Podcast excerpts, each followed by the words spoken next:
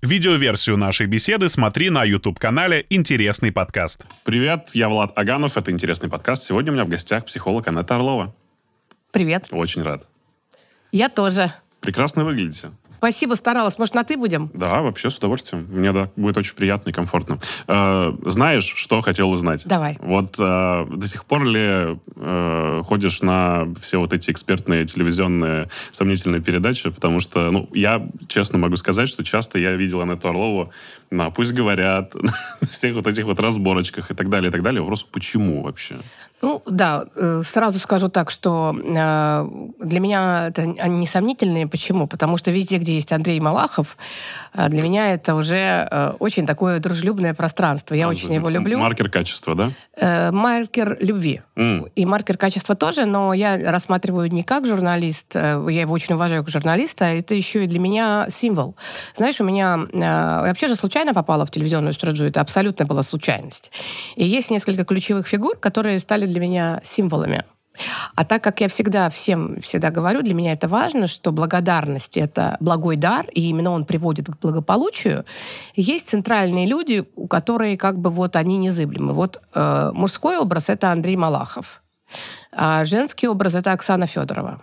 Оксана Федорова делала в свое время женский клуб на радио, и меня пригласила экспертом. Я помню, это было невероятное счастье.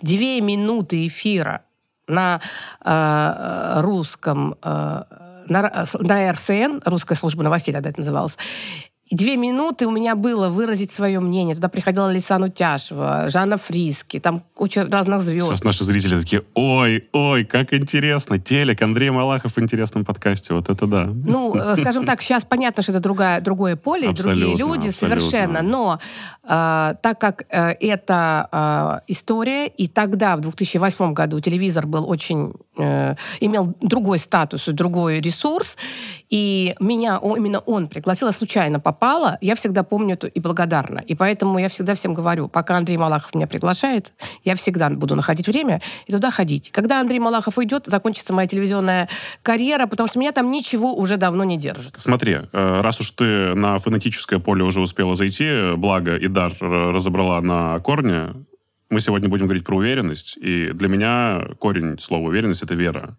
А вера, как я считаю, не требует доказательств. Человек, уверенный в себе, ничего не доказывает внешнему миру. Ты согласна с этим или нет?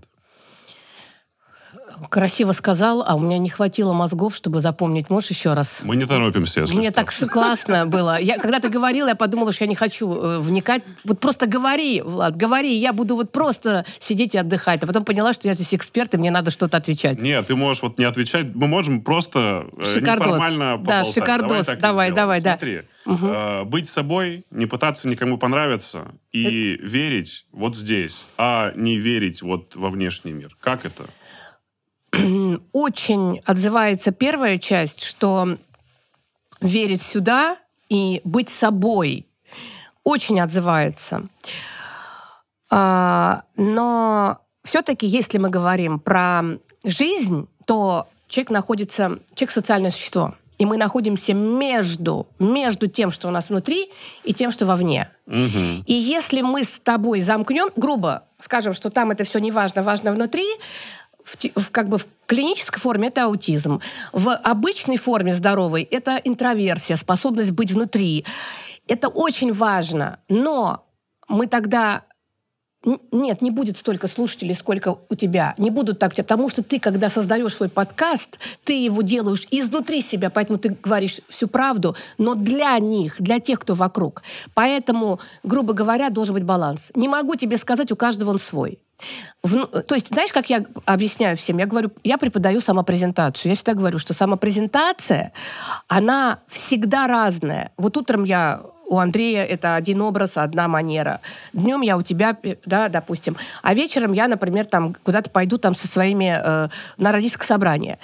Я везде буду разная, но везде я буду настоящая. То есть, грубо говоря, есть наша внутренняя часть, вот она должна быть незыблема. Ты говоришь, быть собой. Да. И это про ценности убеждения, про то, что ты... А дальше упаковка все равно, если ты хочешь чтобы быть везде эффективным, ты представляешь, если я так приду, например, э, на родительское собрание? Нет. Я буду там чужая, я там буду выскочка, я там буду та, которая... Я там немножко буду скромнее, да, я, не... я найду другой, другой фон, другой... Понимаешь, вот мне кажется, что все равно есть понятие ассимиляция, аккомодация. Ассимиляция — это я э, хочу, чтобы весь мир под меня подстроился, аккомодация — я там, где вижу, что мир под меня не подстроится, подстроюсь-ка я. Слушай, вот ты сейчас, Анетта Орлова, вот ты чувствуешь, что ты — это ты. Вот сейчас при включенных камерах, потому что бывал опыт, когда э, у нас до записи подкаста я с человеком знаком, мы целуемся, обнимаемся, врубаются камеры, все, сразу же вообще другой человек. Вот ты сейчас ощущаешь себя свободной той Анетты Орловой, которая пойдет на родительское собрание, которая э, будет с домочадцами как-то проводить время. Это про про что? Я пока не могу нащупать, Я о чем поняла. речь. Я просто знаю, мы с тобой вне кадра обсуждали этот момент, что голливудские суперзвезды, они умеют отделять Брэда Питта, который выходит на красную дорожку, и Брэда Питта, который дома. Это один и тот же человек, но Брэд Питт, который работает во внешний мир, это вообще другой Брэд Питт. Да, и да. они это прекрасно понимают. И тогда так легче даже жить со своей вот психологической составляющей, понимаешь? Вот у тебя как? Хороший вопрос. Я не могу однозначно ответить. Я тебе так скажу, что э, я вообще очень ограничена своей публичной работой. Почему? Потому что э, когда я тебе говорила, я хотела быть актрисой, я хотела проживать много ролей, драматической актрисы и так далее. Но когда э, я пошла в телевизионную работу и попала, получилось такой успех, сложился, э, как бы я была так счастлива, и мне казалось, что это реализация актерской работы. А потом я поняла, что нет, потому что роль одна. Архетип один. Э, И запрос на меня у пространства — это мудрец, советы и экспертиза. И я бы сказала бы так, что спустя 15 лет я могу тебе сказать, что, что я, конечно же, э, этим немножко тягощусь. А, Но да, просто у меня получилась высококачественная карьера и высококачественная экспертиза, но все-таки это очень сильное ограничение. Анетта Орлова — это в первую очередь психолог. А когда я вот, если мы говорить про тебя, как я здесь себя чувствую, Мгм. э, получается у меня немного раздвоение, потому что так как мне с тобой комфортно, хорошо, и как будто мне хочется расслабиться, сразу захотела с тобой на «ты», это Аня Орлова. Это все-таки вот та Аня, которая по паспорту я Анна. Вот, вот она такая веселая, озорная, все. Но, но вопрос, как только звучит, возникает Анетта Орлова, потому что Аню Орлову не приглашают. Приглашают Анетту Орлову, которая эксперт. Потому что уверенность в себе это всегда про пахоту. Я понял, что Очень много да, работы. человек, который всегда... Ну, не бывает такого, когда ты всегда чувствуешь себя уверен, потому что даже Не самый бывает. уверенный человек, он часто подвергает сомнению все. Но это про огромный жизненный опыт. Не бывает такого, что э, молодой человек, там, 20 лет, он такой супер уверенный в себе. Это скорее больше про ну, ретивость, про то, что он хочет пробиться и так далее, и так далее. А тотальная уверенность, она идет уже, ну, она формируется по вертикали, и человек очень много должен для этого сделать. Ты сейчас сказал про, как в рамках концепции Юнга, ось эго самость внутренняя, Да-да-да. она и есть основная вертикаль, которая только возможна со временем у человека. Я думаю, что всегда за любым успехом ну, пусть меня простят все успешные люди, я думаю, что всегда за, за любым большим успехом где-то внутри ну, другой разговор, что у многих людей это вытеснено, они этого не понимают и никогда не признают, и более того, там, э, да, скажут, что за ерунду они, э, она говорит, но все-таки за любым большим успехом всегда стоит либо травма, либо какой-то комплекс, либо неудовлетворенность. Лично я пошла э, выстраивать свою, и, и свою карьеру, скажу честно, от комплекса. А, и мы говорим, Какого? сейчас скажу, компенсация была.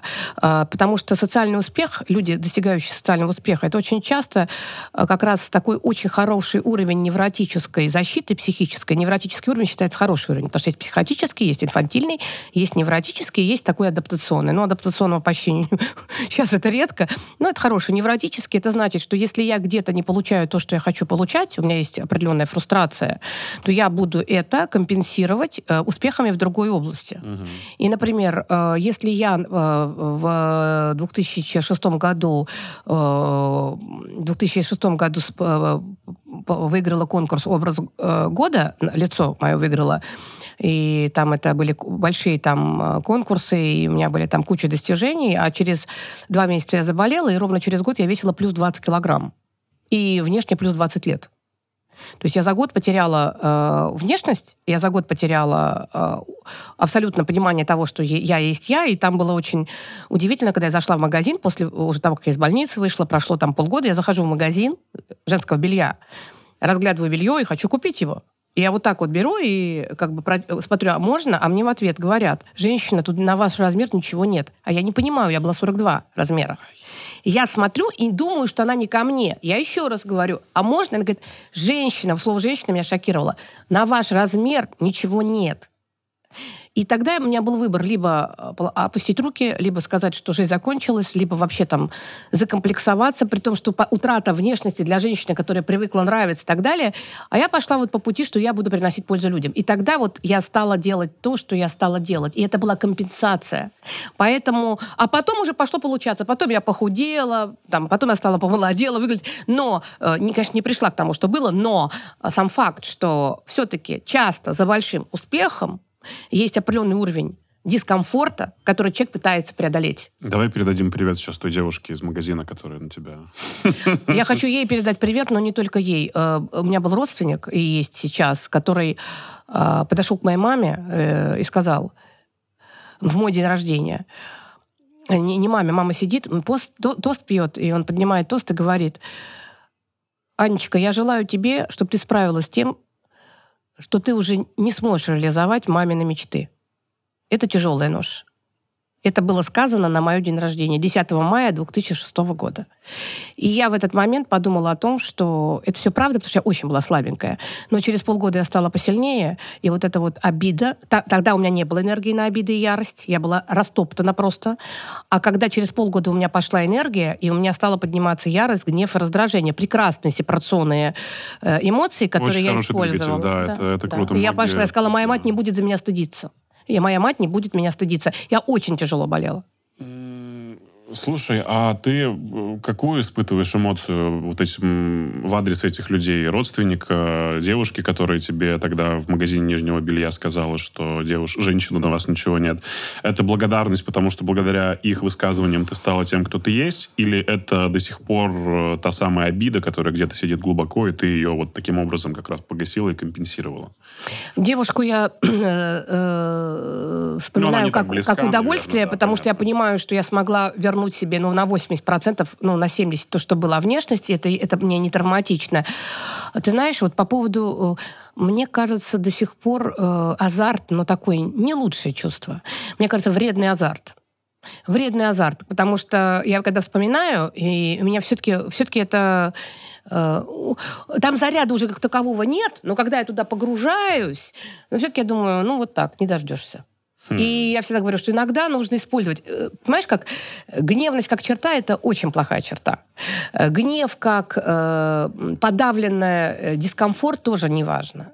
Потому что человек терпит, терпит, терпит, а потом гневается, и у него проблемы, тоже не важно. Надо, не, не надо терпеть, надо уметь раньше что-то изменить. А вот гнев как сепарационная эмоция очень полезна иногда. Разгневался и отделился от той ситуации, которая тебе не устраивала. Э, продолжим про невротизм э, людей, которые добиваются успеха и которые хотят, чтобы популярность к ним притягивалась. Невротизм — это здоровые люди. Там все во, серьезнее, во, вот чем это, невротизм. Вот это очень интересно. Я хочу да. за это зацепиться, потому что, как мне кажется, именно современного человека очень сильно волнует то, что о нем подумают а не то, как он чувствует на самом деле. Вот, наверное, здесь есть основное расхождение всех тех, кто пытается стать там блогером, человеком публичным и так далее, и так далее. Э, давай попробуем на эту тему подумать. Э, ты... Давай через тебя будем Давай. заходить. Вот ты ощущаешь себя как современный публичный человек, э, тем человеком, который ждет подтверждения из внешнего мира его успехов. Да. Я всегда говорю правду. Э, как бы, конечно, мне хотелось бы сказать, что мне пофиг. И я думаю, что э, это неправда. Потому что если человеку пофиг, он не будет тратить ни единицу, ни гроша физического усилия для того, чтобы что-то делать. Понимаешь, вот любое наше действие, оно всегда должно быть э, оправдано нашим внутренним эмоцией. Когда э, значит, проводились эксперименты, у человека э, делали так, чтобы, ну, определенную операцию в мозге, чтобы эмоции не были связаны, чтобы он не мог чувствовать, не мог эмоции свои обрабатывать. И что происходило? Было, э, дают вот тут чай, тут молоко, или там, неважно, там, право-влево, он не может выбрать, потому что все определяет эмоции. Соответственно, если я здесь сижу у тебя, то это значит, что мне хочется прийти а это значит, что э, для меня важна вот эта моя экстравертная функция. И я иду, и мне важно. Вопрос в другом. Ну, ты еще приходишь сюда, не забывая о том, что тебе важно, какое количество у меня подписчиков, сколько а в среднем, а сколько в среднем что? меня смотрят. Но Кто я же не мне по... что не говорил, Конечно. у меня до сих пор есть такие кейсы, когда я пишу гостям или там связываюсь с менеджерами, они говорят, Влад, мы так тебя любим, мы очень хотим, а цифры у тебя какие, нам не подходят. Да. Или наоборот не говорят про цифры, пытаются окольными путями, Да. потому что меня обманывают. Я говорю, ребят, давайте честно, вам Да. не нравится сколько? Ну, давайте дойдем до миллиона, и потом уже будем Да. каким-то образом общаться по-другому. Да, именно так. Да. То есть э, надо вот всегда надо как бы вот так вот честно. А, Да, э, я я же я же могу, например, сидеть и, и там писать статью, я это делаю, там никто ее не увидит, я там пишу там в какой-то научный журнал, да, это другое. Раз я прихожу сюда, значит все-таки внешнее подтверждение важно. Если я веду соцсети, э, значит подтверждение важно. И я не считаю, что от этого надо этого надо бояться. Вопрос в другом. Готова ли я поменять свое внутреннее на это внешнее подтверждение? И это совсем другая история. Ты озвучиваешь проблематику очень важную, что сейчас нарциссическая культура, она захватила людей. Почему сейчас столько людей идут, э, лечатся от синдрома самозванца? Почему столько невротического Прям перфекционизма? лечатся от синдрома Ну, самозванца. конечно. Но это синдром. Понятно, это не тяжелое психическое заболевание, это расстройство. Я когда готовился, читал об этом про Нила Армстронга, который на Луне оказался. Тоже комплекс. И он да, вот 70% людей, которые умные, там, интеллектуально подкованные, Конечно. образованные, они чаще всего себя ощущают Конечно. в том, что, а вообще я ну, добился ли этого сам, или, может быть, у меня это в разрез с моей личностью идет. А потому что особенность синдрома самозванца, первое, это черно-белый э, мир, иерархически жестко устроенный, кто-то над, кто-то под. Второе, самое главное, э, верификация собственных достижений, верификация того, что я действительно молодец, исключительно из внешней оценки. Конечно, это корнями уходят детско-родительские отношения. И э, при этом третье, это высокий уровень постоянной тревожности, когда люди постоянно исследуют, и они понимают, что они чего-то не знают. Поэтому у Эйнштейна был комплекс неполноценности. А, например, у какой-нибудь, э, неважно, эм, Милы э, Ивановой, э, которая сегодня стала, там, неважно, блогером или, или вчера стала психологом, у нее не будет синдрома самозванца. Потому что для того, чтобы его иметь, нужно иметь определенную экспертизу. И вообще иметь внутреннего жесткого критика, внутренний жесткий объект, внутренний, внутреннее свое сверх-я, суперэго, как угодно можно назвать, критикующий родительский режим, который скажет, в равных ком- будет по-разному, который скажет, да куда ты лезешь? Если ты выходишь, ты должен быть умный что-то сказать. Слушай, а не благодаря ли этому люди как раз и создают себе такие аккаунты «Я психолог», «коуч», э, «спец», э, как раз благодаря суперуверенности в себе? Нет? Нет, нет. А Это, да, это не суперуверенность. Извини, а можно попросить тебя дать телефон? Вот так очень меня прям отвлекает. Спасибо огромное. Спасибо. Да. Да. Ну, не обязательно, не, не. У нас... С микрофоном все хорошо, да.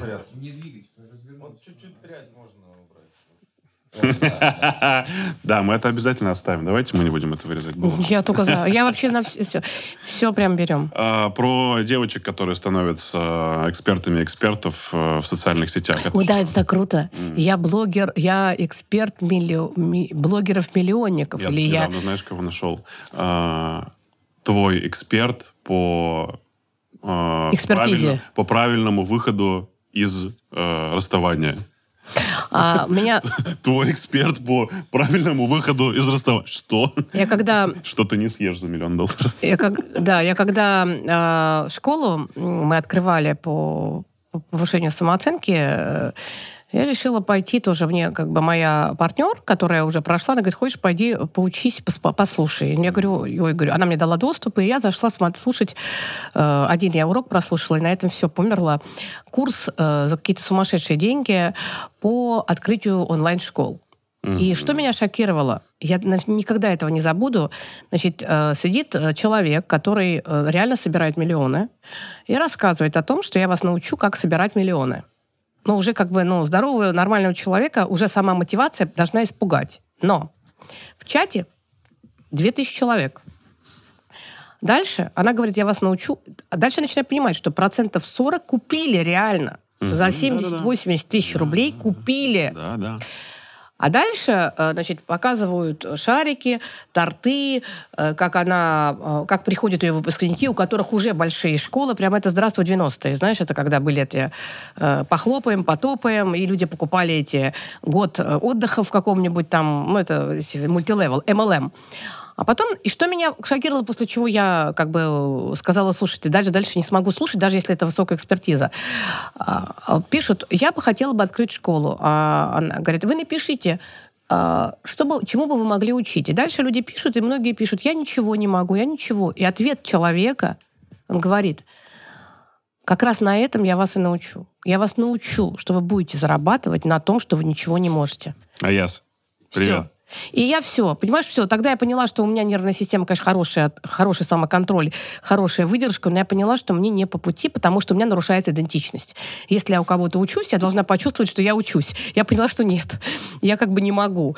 И это был шок. А Но как это- ну, вот давай попробуем разобрать это. Как, как устроена... Психика а, людей. Да, которые выходят в инфополе с этим. Как устроена психика людей, которые это покупают. Но мы, учитывая, что сегодня говорим про уверенность, мне кажется, что в любом случае Это связано. вот об этом Это всё, связано, конечно. да. Ну, я думаю, что э, люди, которые выходят, э, это в первую очередь люди, у которых, э, ну, мне кажется, вот с тем, что просто, что попало говорить. Во-первых, у них очень, у самих мало экспертизы, поэтому они выходят, потому что они не знают, что как должно быть. То есть очень многие выходят, потому что они увидели кого-то, кто им очень понравился, они увидели, и они, у них хорошо развита э, имитационная модель, детская модель имитации. То есть они увидели, они хотят так же. А, ну, естественно, что они видят только картинку. Ты знаешь, сколько раз люди приходили ко мне, реально, э, у меня там проходили какой-то небольшой курс, или мои индивидуальные клиенты приходили, говорили, мы хотим стать психологом. На что я объясняла, смотрите, у вас срабатывает перенос. Это ваша нормальная реакция. Вы меня полюбили, вы увидели, э, вы со мной общались какое-то время, у вас случился родительский перенос, то есть вы переносите на меня те, ту любовь, которая, те приятное отношение, которое было к родительским фигурам, на них хотелось быть похожими. И тогда в этом переносе вы хотите повторить, ну, немножко там и зависти, немножко и восхищения. Хочется это повторить. И это нормальная психическая реакция людей, которые перенесли на тебя образ вот этой материнской фигуры, ну, или кого-то из прошлого, учительницы какую-нибудь, которую любили. Но когда вы останетесь, вы пойдете, вы инвестируете деньги в обучение, вы потратите время. Когда вы будете сидеть с клиентом, вы увидите, что та картинка, которую вы видите у Анеты, и то, как, из чего строится реальная работа, это две разные вещи. И вот тогда, когда проекции начнут распадаться, вот тогда будет тяжело. Процентов, вы решаете, вы готовы кропотливо сидеть с человеком годами, слушая трудности, к тебе никто не придет. Э, нет, нет, ну модно, конечно, быть э, психологом по богатству или психологом по э, там, благополучию, но это, извини, но это я так с юмором. Супервайзиться еще Да, надо, да, да. постоянно. Во-первых, супервай. Во-вторых, личная терапия. Два раза в неделю у Да. меня психоанализ. Э, В-третьих, э, это хрупчайшая душа. Человек приносит душу, он приносит это целиком. Это во-первых, э, у психолога не должно быть мании величия. Вот когда я в свое время училась у Римонта Сакачонуса в его школе экзистенциальной терапии, я помню, я приехала, и был интересный кейс. Я приехала и опоздала на три часа. Значит, в другой город, это и в Бирштонесе. И э, педагог преподает, у нас 8 человек, группа психологи-психиатры. И э, педагог Юлия Абакумна, такая фамилия была, и она преподает, ей задают вопрос, она говорит, не знаю. И второй вопрос, она опять, не знаю. Где-то это длилось там полтора часа, потом перерыв, я такая встала, я помню, это 12-й год, такая возмущенная, я такая подхожу, такая и говорю э, своим э, ребятам, коллегам, что это такое, что за педагог, который ничего не знает? Она говорит, подожди, а ты видела тему нашего вебинара? Незнание как способ лечения. И это было уникально. Мы 10 дней работали над тем, чтобы способно, спо- спокойно выдерживать свое незнание. Потому что если э, психолог не умеет быть со своим незнанием, он пытает, он превращает этих мерзких, прости, гуру, которые считают, что они знают все. И представляешь, когда человек хрупкий, у которого внутренних опор не так много, он пытается вывести эти опоры вовне, попадает к тому, кто говорит, да я за тебя все знаю, тебе сейчас все скажу, как будет. А дальше он говорит из своей картины мира. А что дальше? А и, и тогда, получается, работать можно только с теми, у кого есть решение. А если человек, человек с онкологией приходит? А если человек приходит с тяжелым разводом? А если с утратой приходит? То ты скажешь что? Э, давай быстренько, я тебя научу, как делать? Нет. Там нужно быть рядом с человеком в его слабости, быть в силе – Понимаешь, быть психологом по э, бизнесам э, проще, чем быть, э, например, сейчас э, психологи, которые от МЧС едут там э, в горячую точку, э, в, ну, на военные действия. Это очень понятно. сложная работа. Так вот это незнание, я помню, это был шок. Как трудно выдерживать, как трудно сказать «я не знаю». Вот просто не знаю. И при этом не разрушиться, не потерять уверенность и принять это незнание. Вот тогда, когда ты понимаешь, что ты не всесилен рядом с другим человеком, ты можешь помочь ему активировать его силу. Фишка в том, чтобы его... Это не просто, это намного сложнее. Но тогда, если он это может, он с тобой вместе растет. И это не пять дней марафона, не две недели марафона. Я тебе... Знаешь, такое две недели марафона? Прокачка велич... грандиозности. Я тебя накачаю грандиозностью, я скажу, что ты самый лучший, ты придешь домой, скажешь мужу, пошел отсюда, скажешь всем остальным, что вы абьюзеры, и сядешь такой гордый. А потом, когда у тебя пойдет все сыпется, того психолога уже нет, который тебе посоветовал. Он уже уехал в другую страну. Хочу и буду. Да, поэтому я всегда говорю, что на говорят, почему у тебя курс год? Я говорю, потому что, извини, трансформация не за два месяца, не за месяц. Угу. Да, хочу и буду. И это про инфантильность. Хочу и буду. Это про инфантильность. Это второй уровень. Есть психотическая организация, есть инфантильная, есть невротическая. Если я хочу, то я так сделаю. И плевать мне на все остальное. Но извини, так не всегда возможно. Но это будут люди обожать. И такой человек получит мега отклик. Потому что ему образ отца, мощного, но доброго, говорит, делай, что хочешь. Я знаю, что сейчас э, многие психотерапевты перед тем, как взять э, ну, вообще определить, твой это клиент или не твой, отправляют анкету для того, чтобы определить твой запрос, понять, смогут ли они с этим работать или нет. Мне кажется, что вот это честно. Это и в психоанализе, например, это еще 3-4 встречи, да, да, да. которые позволяют понять, сможешь ли ты работать. Мне кажется, это очень важно, угу. и это очень честно. Согласен. Потому что, э, мне кажется, на самом деле это может быть не очень по практике, э, но я как бы э, не претендую да, на то, что я все делаю там исключительно там идеально, ни в коем случае. Но для меня важно, чтобы я немножко могла полюбить человека по-христиански. Если я его могу, мне нужно полюбить. Я должна чуть-чуть полюбить. Если я вот это чувствую, угу. дальше все. А если у меня есть внутреннее противоречие, или тем более, например, отторжение клиенту, тогда нужно разбираться, почему нужны эти 3-4 встречи. Отторжение, которое у меня возникает, может быть результатом контрпереносных эмоций. То есть, например, этого человека всю жизнь все отвергают и отторгают. И он это носит в себе. И когда он приходит к, э, к психологу, к психотерапевту, психолог то же самое испытывает, что испытывают другие люди. И тогда это повод, чтобы не отказываться, а работать с тем, что происходит. И это не про человека как про личность, а про то, что, что э, он в себе несет эту реакцию первичных объектов. Когда-то его отторгала его мать.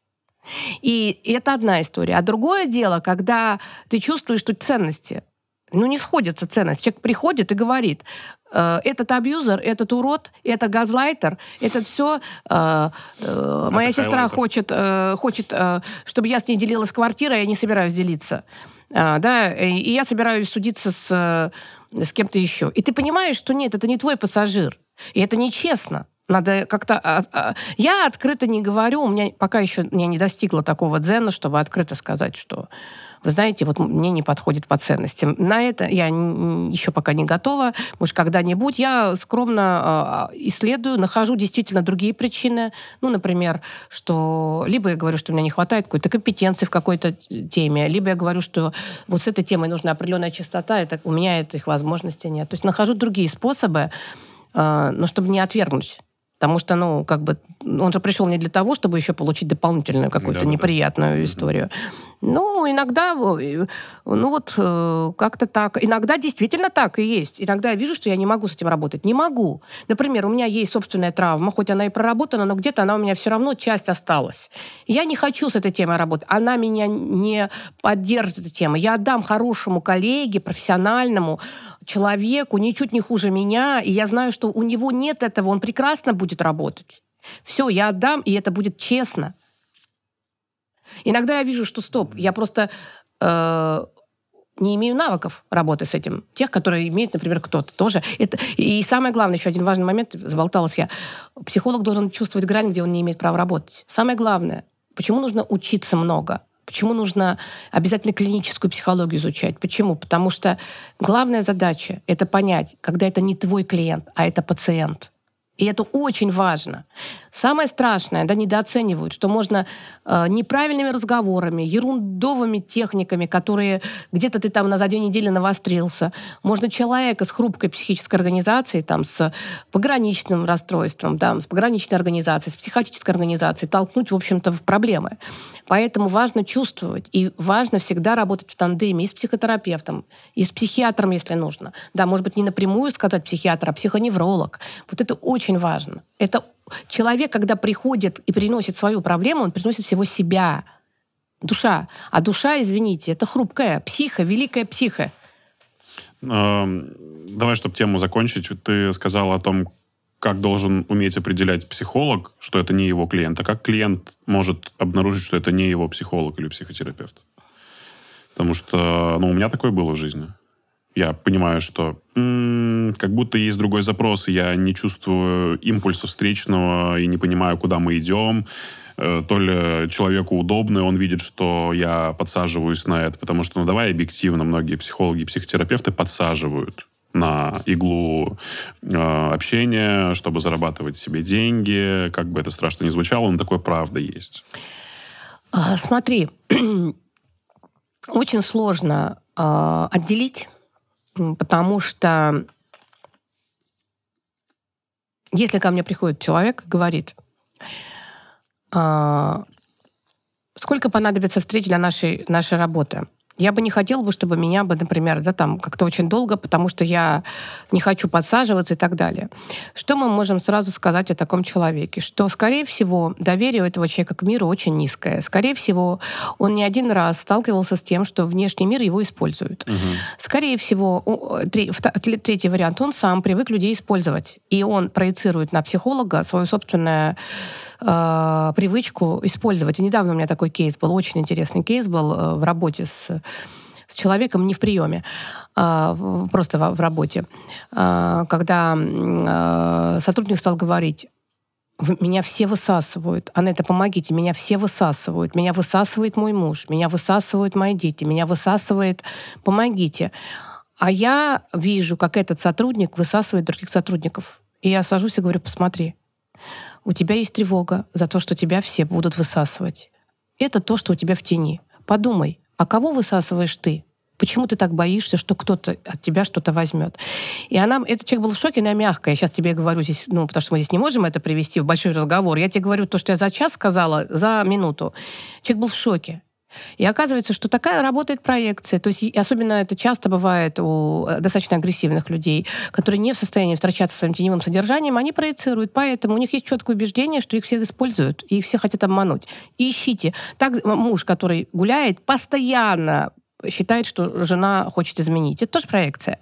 Поэтому здесь такой тонкий момент. С одной стороны, такой клиент нуждается в поддержке, нуждается в обсуждении его недоверия.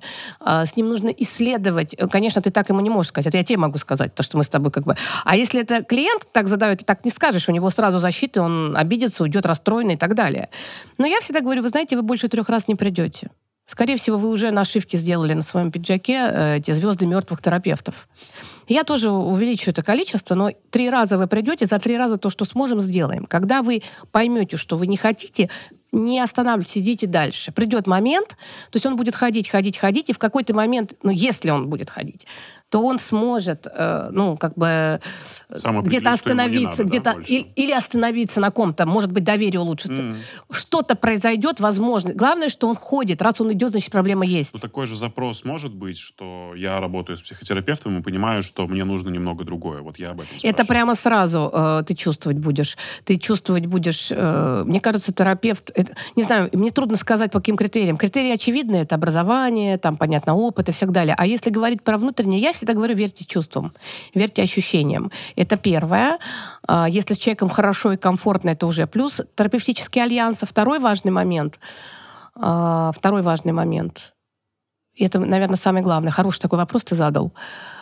Если в процессе терапии ты со Мгм. всеми начинаешь портить отношения, а кабинет психолога становится единственным местом, где тебе хорошо, стоит задуматься. Хм. Потому что я считаю, что профессиональный, опытный психолог, он работает над тем, чтобы действительно колебания могут быть. Если человек пришел, там, например, с темой сепарации матери, понятно, ты это прорабатываешь, какие-то колебания будут. Или там конфликтом с мужем. Но все-таки профессиональный психолог работает на то, чтобы человек был счастлив там, в его жизни, а не в нашем кабинете. И кому надо длительная глубинная терапия, они я сама хожу годами, мне интересно. Но для меня это самое интересное время в неделю, знаешь, когда можно заняться собой. Но я себе это могу позволить. А, обычная терапия, люди краткосрочно, например, если я работаю ДБ, ДБ, ДГ, да, например, мой там учитель это Вла- Владимир Антонович Домарадский, там такой э, потрясающий. Понятно, что это, ну, от 10 до 20 встреч максимум. А очень часто трех встреч достаточно, чтобы был результат. Или Марк Ев- Евгений Сандомирский. Пожалуйста, это, это психосоматическая такая очень интересная да, психотерапия. То же самое. Это какие-то о- о- ограниченное количество встреч, хорошо. А есть люди, которые хотят глубоко, и это может длиться очень долго. Но я считаю так, что если везде э, ты видишь, что тебе о, это тонкий момент, очень важный момент. Эм, Психолог не должен быть тем человеком, с которым ты войдешь в слияние, который станет для тебя мамой, папой, а, человеком, который всегда тебя одобряет, никогда с тобой не конфронтирует, а в итоге тебя начинает нарушаться реальность. И это не просто, нас специально долго учат не входить в слияние и быть честными со своими клиентами. Но это не всем нравится. Я тебе хочу сказать, что вот в программе, где у нас год, так интересно, первая ступень, они все тебя обожают, любят. Потому что они кормятся. Оральная стадия. Кормятся любви, любви, любви, любви. А на второй ступени возникают сложные задания. Очень многие становятся з- агрессивно-враждебными. Вспоминаем детство. Мама, которая кормит, хорошая мама. Мама, которая говорит, что-то сделай, плохая мама. Начинают злиться. И дальше ты работаешь с тем, чтобы они могли это перейти. Сможет ли он дальше перейти? Третья стадия, он уже, уже больше может. Он становится смелым. Они начинают ругаться между собой. Они начинают, это мне не нравится, это мне не нравится, а это я хочу. И мы радуемся, это уже подростковый возраст. А четвертая ступень, он уже сидит, умничает, и уже вот сейчас, вот сегодня у меня кинотерапия, лучше меня разбирают любые кинофильмы по- на юнгиановский анализ, защитные механизмы, и они, и они уже все, они освобождаются, они уходят, они выросли. Вот понимаешь, это тоже этапы. И вот в терапии тоже так. И это очень важно, чтобы тот человек, к которому ты приходишь, чтобы он не за- зациклил тебя на оральной стадии, кормление на первой вот этой вот э, ступени, и все время тебе говорил, ты самый лучший, ты самый лучший, самый лучший, а ты, а что дальше? И ты годами ходишь? В общем, это тонкий момент. Да, интересно. У нас был в гостях доктор психологических наук, его зовут Владимир Спиридонов. И он сказал, что как бы это у меня сразу там за сексизм заклевали все. Э, Если ты выбираешь себе психотерапевта, если это мужчина, у тебя должно быть к нему доверие. Если это женщина, у тебя должна быть к ней симпатия, он сказал. Вот такие дела. Конечно. Ну, он сказал мягко. Очень, э, он просто как э, доктор психологических наук, э, когда я выбирала, я хотела прорабатывать свой отцовский э, комплекс, сложный, у меня папа далеко, он сейчас уже ушел из жизни. Полгода назад, для меня это сильная такая драма, э, и дефицит отца. Я выбирала психотерапевта, Первое, что я сделала, естественно, я выбрала человека, который э, мне э, как бы по образованию подходил, там так далее, а потом я выбирала того, кто мне понравится по лицу. Для меня было очень важно, чтобы этот человек был мне симпатичен. Поэтому я не побоюсь сказать, что если вы хотите прорабатывать какую-то тему, например, отцовскую, выберите того мужчину, который будет ассоциироваться с приятным, добрым отцом. Да, и почему бы и нет. Угу. И я пришла, да, если это... А у всех разное. Например, ко мне приходит мужчина, да, мужчина и говорит, что я хочу там справиться там, с какой-то ситуацией с, с, с, э, с матерью. Э, сложные отношения, с женой сложные. Я ему говорю, знаешь, говорю, нет, тебе надо идти э, тебе надо идти к мужчине-психотерапевту. Он говорит, почему? Я говорю, потому что для тебя самое главное — это мужская фигура. Ж- теток, которые тебя будут много. Убираем теток, ставим мужика. И наоборот, ненависть к женщинам, гнев на женщину, раздражение, неприязнь к матери, холодная мать. Конечно, надо идти к женщине. То же самое. Э, приходит девушка и говорит, я хочу там то-то, то-то, то-то, вот мне нужно э, э, мужчину встретить, и у меня все время разрыв отношений, я во всех разочаровываюсь, я во всех разочаровываюсь. Я говорю, так, иди к, иди к мужчине. Э, ко мне приходи на курсах терапии, иди к мужчине. А приходит и говорит, терпеть не могу свою мать, терпеть не могу женщин, у меня с ними постоянная конкуренция, я им завидую, ко мне, будем с ней... Ну, понимаешь? Интересно. Это так, ну, это тонко, это надо... Это большой опыт. Вот, понимаешь, чтобы быть психологом, это огромный опыт. Но сам человек знает, кому он хочет. Если он пришел даже пришел к женщине, вот этот мужчина пришел к женщине, почему он пришел? Потому что ему безопасно женщина, он боится мужчин. И тогда ты его сразу не можешь отправить. Нужно довести его до того момента, когда он почувствует, что он может идти к мужчине. А он боится мужчин, он боится мужских сообществ, у него кучу денег, но он устал от того, что жена его подавляет но он боится идти. И нужно помочь ему, чтобы он дорос до момента, когда он пойдет к терапевту-мужчине. Как к отцу. Отца никогда не было. Ну, вот это тоже такая очень тонкая история. Слушай, хороший мостик получился. Отличается ли мужская уверенность от женской? Мужчины более уверены в себе, если мы говорим про показатели самооценки в большей степени, чем женщины. Я думаю, это связано с тем, что все-таки, ну, несколько моментов. Это первое, то, что все-таки мужчину в этот мир принимает женщина и любовь матери — это любовь противоположного пола. Безусловная, э, такая однозначная. Потом, да, мужчине приходится столкнуться с отцом. Отец — это первый такой объект, как вот говорят, да, французские психоанализе. Э, по-моему, Алан Жабо говорит, э, первое не мама. И этот отец, который устанавливает правила и порядок. И, конечно, там нужно еще выжить во всем этом. Поэтому тоже большие такие для мальчика стрессы.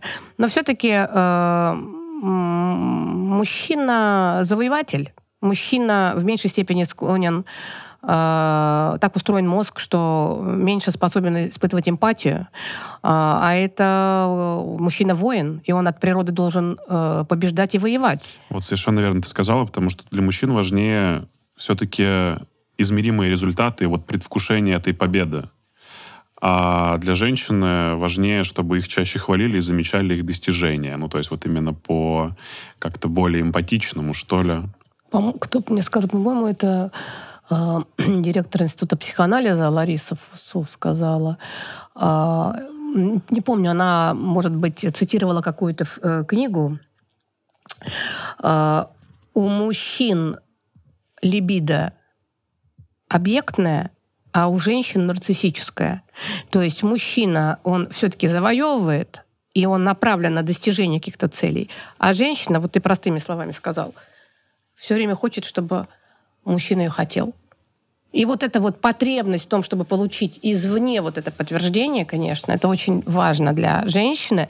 И действительно, женщины в большей степени зависят от э, вот этой внешней оценки.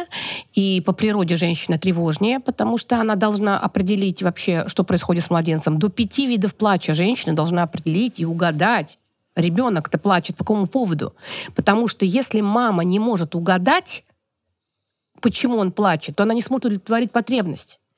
Если ребенок, например, в детстве до года э, плачет, э, ему жарко, а его в это время кормят, то вероятность того, что он станет психосоматический характер иметь, и когда ему будет дискомфортно, он будет идти к холодильнику, очень высока.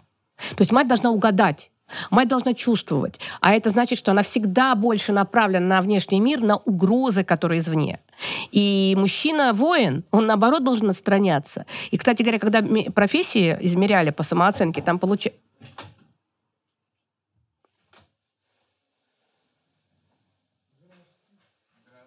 А ничего, что у нас запись идет? Я сказал, что как раз у нас запись. Зашли, мужчи- заш- зашли мужчины со стремянкой. Смотрите, это прекрасный вариант. Мы говорим о том, что то, что мы сейчас говорили, а, ведет нас, во-первых, к успеху, потому что символ — это лестница. Он зашел Это с лестницы. Это прекрасно. Во Он еще втор- постучался. Он постучался. Молодец, молодец. Он вошел в наше пространство. Он принес лестницу и предложил мужскую заботу. И мы говорим о том, что сейчас это символизм нашей передачи. Я есть- сагрессировал на него, мне не понравилось, что он да, начал. потому что он прервал наш процесс. У меня тоже первая реакция была дискомфортная, потому что он нас на полусловие прервал. Но в этом и заключается уникальность наша — уметь быстро адаптировать внешние э, факторы для того, чтобы нам было комфортно. Сейчас скажи приятно, чтобы Слушайте, нам лестницу занесли. Круто, что реакция на стресс нас отличает с тобой, как мужчину и женщину.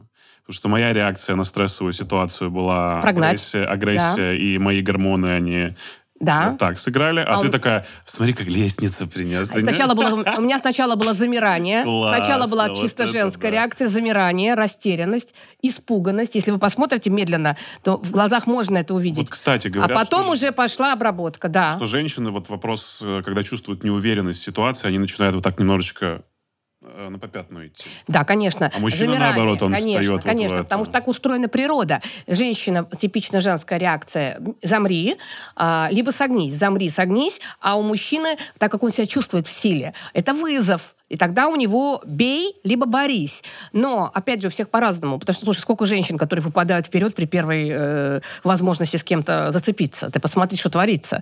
Да, тут те же комментарии. Посмотри в комментариях. По комментариям же видно, какой у кого зажим. Кто-то же прям сразу готов растерзать. Я сейчас, у меня моя, моя диссертация, сейчас я пишу э, вторую, у меня же кандидат наук, а тут я по психологии пишу самопрезентация, э, социокульту- социопсихологические детерминанты стратегии самопрезентации в ответ на ситуацию хейтинга. Так интересно наблюдать, как люди пишут. Вот там как раз все это вот есть. Под нашим с тобой видео и под, ну, Куча под, хейтеров под, будет. под этим разговором точно будет много комментариев. Ведущий не такой, что она несет. И, Ну, далее. да. И, скорее всего, для человека, который напишет этот комментарий, он не будет э, минималистичен, он будет развернут Да, с аргументами. да. Ну, Э, человек, который пишет вообще негативный коммент, это что? нормальный он или нет? Все ли в порядке? Да, нормальный вполне, потому что там будут разные, разные будут, э, господи, мотивы. Вот сейчас сказала слово, разные мотивы. Значит, первый мотив – это мотив самоутверждения. Абсолютно нормальный. То есть я э, в своем подростковом возрасте или я в своем детстве никогда не имел права голоса. И то, чему я научился в жизни, это спорить или доказывать, что кто-то плохой. Только тогда меня видели. Родители не видели меня. Родители видели другого ребенка. Или родители не обращали внимания. Или педагоги. И я потерял контакт со своей лучшей частью. И тогда я э, могу только замечать несовершенство других людей. И когда я об этом несовершенстве говорю, я тогда успокаиваю свою тревогу, и плюс я хотя бы появляюсь как-то. И это мотив самоутверждения. Но обычно такие люди не оскорбляют, не поливают там как-то конкретно грязью. Они обычно интеллектуально объясняют, что ты дурак. И, в принципе, ну почему бы и нет? Я всегда говорю, что иногда немножко негативных комментариев оживляет, потому что ты тогда понимаешь, что все живое. А второй мотив — это мотив дискредитации, уничтожения тебя, то есть хейтинг. Это э, третий уровень зависти. Э, Первый, второй, третий уровень зависти, когда человек не может пережить твоего успеха, и, глядя на тебя, он чувствует себя очень плохо. У него формируется такая внутренняя ярость, которую, если он не выдавит в тебя, то в таким образом она атакует его самого. И тогда он э, для того, чтобы эвакуировать свою агрессию, когда у него чувство дискомфорта, я не буду там как-то, ну, не хотелось бы никого обижать, но это внутренний очень сильный дискомфорт по отношению к самому себе. И поэтому он начинает это выбрасывать таким образом. Там будут оскорбления, там, там все такое. Третий вариант — это просто люди, которым охота, чтобы кто-то с кем-то ругался, они наблюдают. Поэтому это таких условно холиварщики, которые начинают как бы Разжигать специально. Разжигать, да. Мгм. Четвертый уровень это такие блеймеры. Это такой персонажи, которые обожают, чтобы кто-то стыдился. Поэтому сейчас, конечно же, найдут в твоей речи, еще и в моей речи кучу всего, за что можно зацепиться. Желательно вырвать из контекста, сказать, да как она могла, да Ребят, как он пишите, мог. пишите, пишите. Так это классно. Побольше, побольше это классно. Любим всех, читаем все. На самом деле читаем все. Это правда. И вот мне кажется, что в этом нет ничего плохого. А, вот у меня, например, на моей странице очень мало негативных комментариев. Очень мало. Тебя это смущает? Ну, Раз- хочешь, хочешь, мы тебя вот Да. своих отправим? Да, Давай. э, я расстраиваюсь немного. Почему? Потому что я думаю, а, вот ты вопрос мне задал, Анетта, а, ты вот здесь сама или нет? И я думаю, что, наверное, Ани Орловой очень мало, поэтому и мало э, плохих комментариев.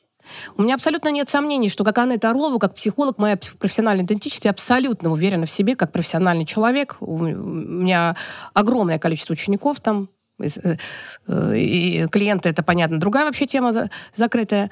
Э, вот. Но у меня нет никаких сомнений. И я даю качественный контент, и я знаю, что то, что я делаю, я делаю хорошо.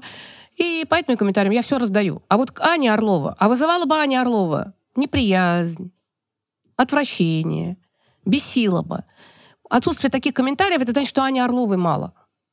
Понимаешь? Поэтому я считаю, что все комментарии хороши. Так что я прям всех приглашаю хм. вообще. Любые комментарии нами приемлются. В конце концов, и про мои огромные синяки под глазами, как она может с такими синяками вообще ходить, что она вообще сделала своим макияжем. То есть все принимается вообще.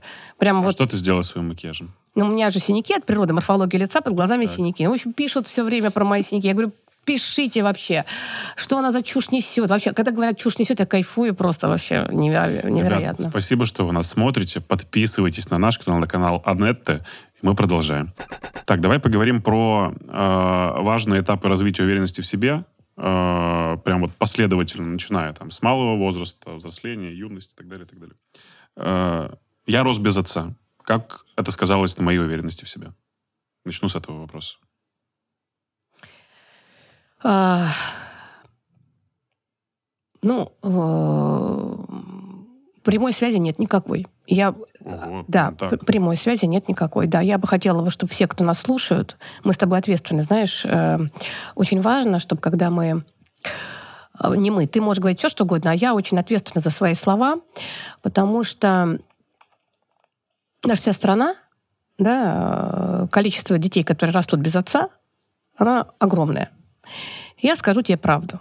В мой кабинет заходят люди, которые росли без отца, и они часто гораздо увереннее тех, которые росли с отцами, которые проявляли агрессию, проявляли раздражение, гнев. Дети боялись, замирали, вот как я замерла, когда дверь открылась там. У меня, слава богу, папа был не агрессивный, но очень э, насмехался всегда надо мной, и это сильно сказалось на моей уверенности в себе. У него такой был стиль жизни, сарказм. А, хотя его очень сейчас люблю, но факт, да, а, поэтому присутствие отца или его отсутствие отца в психике человека все равно это архетип отца есть. Отца может заместить дедушка, отца может заместить педагог, отца может заместить отчим, отца может не быть и быть дефицит отца, и тогда очень часто такие ребята сами становятся очень взрослыми рано и становятся такими очень сильными, очень уверенными. Очень может быть по-разному. Все зависит еще от очень многих факторов. Все-таки, конечно, в идеале в идеале, если мы говорим про идеал, то, конечно, но это уже другая тема, это можно, мы, если мы пойдем с тобой по стадиям, я расскажу там, какую роль играет папа. Но это на определенной стадии. То есть, например, если только-только ребенок родился, первое, что э, влияет ли папа на само... Влияет, ну, косвенно. Первое, э, у меня вот такой пример. Девочка пришла и говорит, я не могу, когда я беременна, я становлюсь крайне агрессивно и хочу от всех убежать, и мне очень плохо и очень тяжело. У меня уже третий, третий ребенок беременность, и я боюсь. Я боюсь. И когда мы стали с ней работать, казалось, что все банально. Ну, не банально, уникально, но банально. Когда ее мать была беременна ею, она столкнулась с очень сильным дискомфортом. Не могу рассказывать нюансы, дабы не было таких параллелей. Но она уехала от того места, где она находилась. И пока она ехала в поезде, она чувствовала, что ее отвергли, хотя ее не отвергали, это были обстоятельства. Всю беременность мама находилась далеко от отца и очень сильно злилась. И хотела убежать еще дальше. Потом все у них было хорошо. Когда женщина становится беременной, как это неудивительно, активируются те травмы, которые были у ее матери в тот период. То есть она в пренатальном периоде испытала то, то есть она стала вести себя таким образом, как вела ее мама, бессознательно, хотя абсолютно до конца этого не знала, она это узнала потом. Она стала узнавать после терапии. И она убегала, потому что там была травма. Там была травма, а отец не мог с ней быть, э, он не был женат, все было, были обстоятельства, непреодолимой силы. Но вот это гнев матери, раздражение, ее попытка уйти, и она становится невыносимой, раздражающейся, гневной. Но только у матери она была первым ребенком, а тут она из первого со вторым, и уже она говорит, не справляются близкие. И я, говорит, хочу быть одна.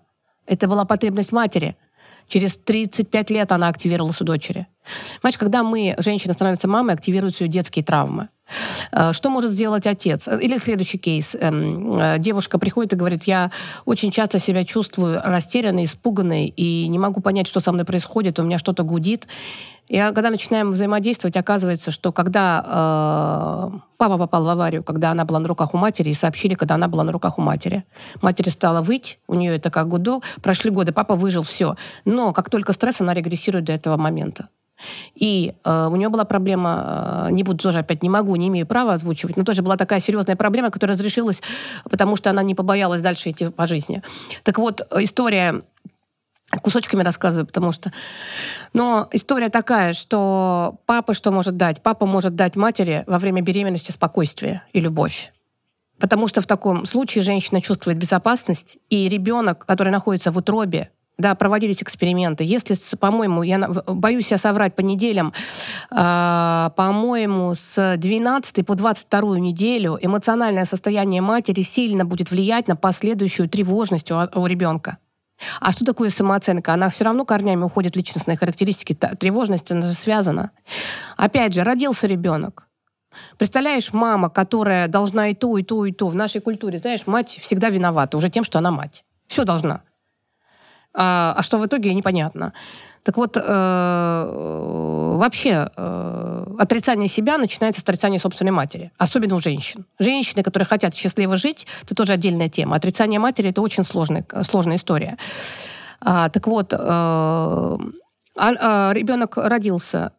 Мать должна уметь контейнерировать его разные состояния. У ребенка колики в животе. Вот, а он еще даже не понимает, что это колики в животе. Для него это чудовище, которое внутри него.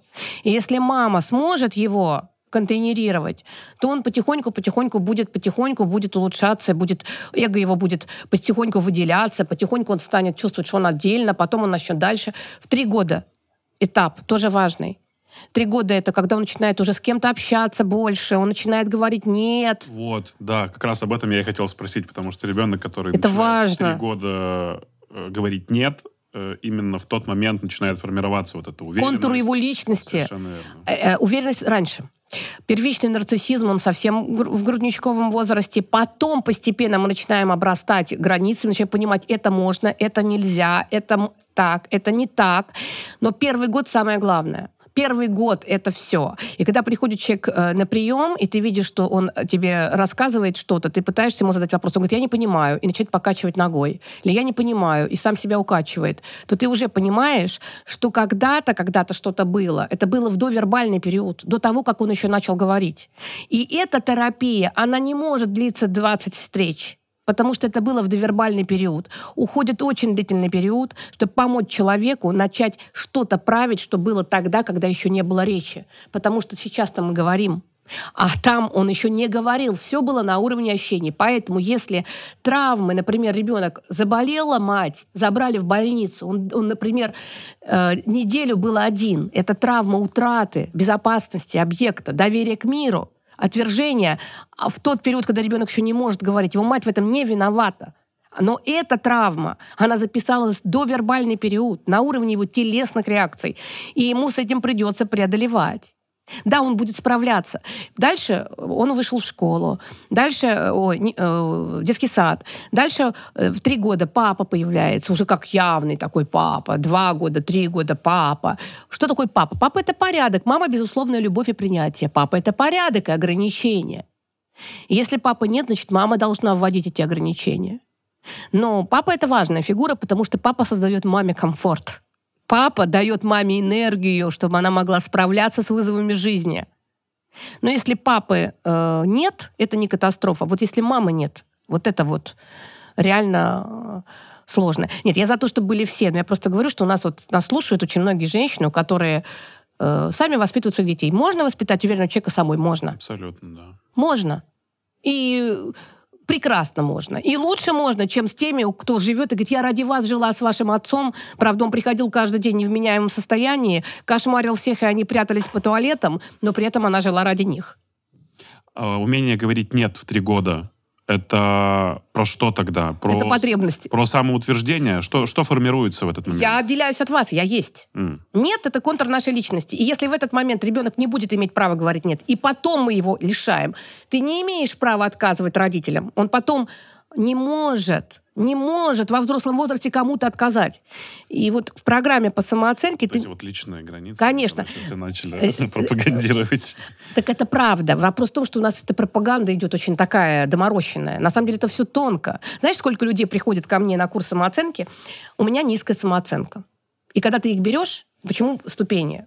Ты обнаруживаешь, что процентов 75 это реально люди с абсолютно заниженной самооценкой, с испуганностью, с неспособностью отстоять себя, со страхами, со всем этим набором. Но 25-20%, в зависимости от потоков, это люди с огромным, никуда не девшимся первичным нарциссизмом, которые считают, что им все должны. И тогда, если человек 10 раз делает так, как он хочет, а один раз делает так, как не так, он считает, что его принизили, унизили, использовали, обидели, и говорит, нет-нет, я хочу повысить самооценку. Он приходит, и потом говорит, вы что на меня учите? Вы учите, что мир хороший? Вы учите... Не-не, мне дайте инструменты, как других подавлять. Я говорю, не-не, у нас не так. У нас про здоровье, а не про усиление симптомов. Они говорят, нет-нет, дайте за, за две недели или за месяц, чтобы я мог всех победить. Я говорю, не-не, у нас не про войну. У нас про сотрудничество. Про то, что ты имеешь право свои границы предъявить и принять, что другой человек тоже может так же. Почему у меня всегда запрет? Первые два-три месяца я прошу никогда не менять ничего с своими близкими. Вот эта история про то, что я пошла на курсы две недели, пришла и сказала, муж во всем виноват, я считаю, что это очень вредоносно. То есть 75 э, с низкой самооценкой. А 25 завышенными э, ожиданиями, Вообще завышенной не- самооценкой. Вот этих вот, кто... Они не приходят в программу. Зачем им? А, ты... Программа — это люди, которые хотят стать увереннее. Они чувствуют, что у них ограничения, не получается себя отстаивать, не получается себя защищать, не получается реализовывать свой потенциал. Но прикол в том, что у 75 реально им трудно, им мешает это. А 25, они просто считают, что все э, должны упасть ниц. 20 скорее. Но они приходят с осознанием этой проблемы. Нет. А зачем тогда приходят на эти? Они приходят с тем, что они... Нет, а- а- они не приходят с осознанием проблемы, что у них завышенная самооценка. Они приходят с заниженной самооценкой. Оказывается, что она Конечно. и Но мы, не, она но мы не трогаем. Они потом просто сами понимают, что не туда попали. И да, это, это другая история. Э, От 3 до 5 лет у ребенка появляется интерес к своему телу. Он воспринимает себя как личность и задается вопросом о своей сексуальной принадлежности. О половой принадлежности, да. Когда в три года уже. Я мальчик или я девочка, конечно. Потом следующий этап. Это когда там Эдипов комплекс разворачивается. О, Я должен признаться кое в чем. Знаешь, Давай. как я понял, что я вот прям мальчик, и мне нравятся женщины? ну скажи как. Когда они садились на горшок в детском саду. Нет, нет. Э, К моей бабушке приходили подруги, Так, э, и у них были очень красивые ноги в черных колготках. это в то время. Ты уже понял, да? Я вот так вот трогал их э, за Ой, ноги обалдеть. и говорил «ноги». И тогда я понял, что мне очень нравятся женщины. Слушай, а знаешь, что интересно? Что сейчас в твоем сексуальном сценарии ноги важные? Очень важно. Важнее, чем грудь. Важнее, чем грудь.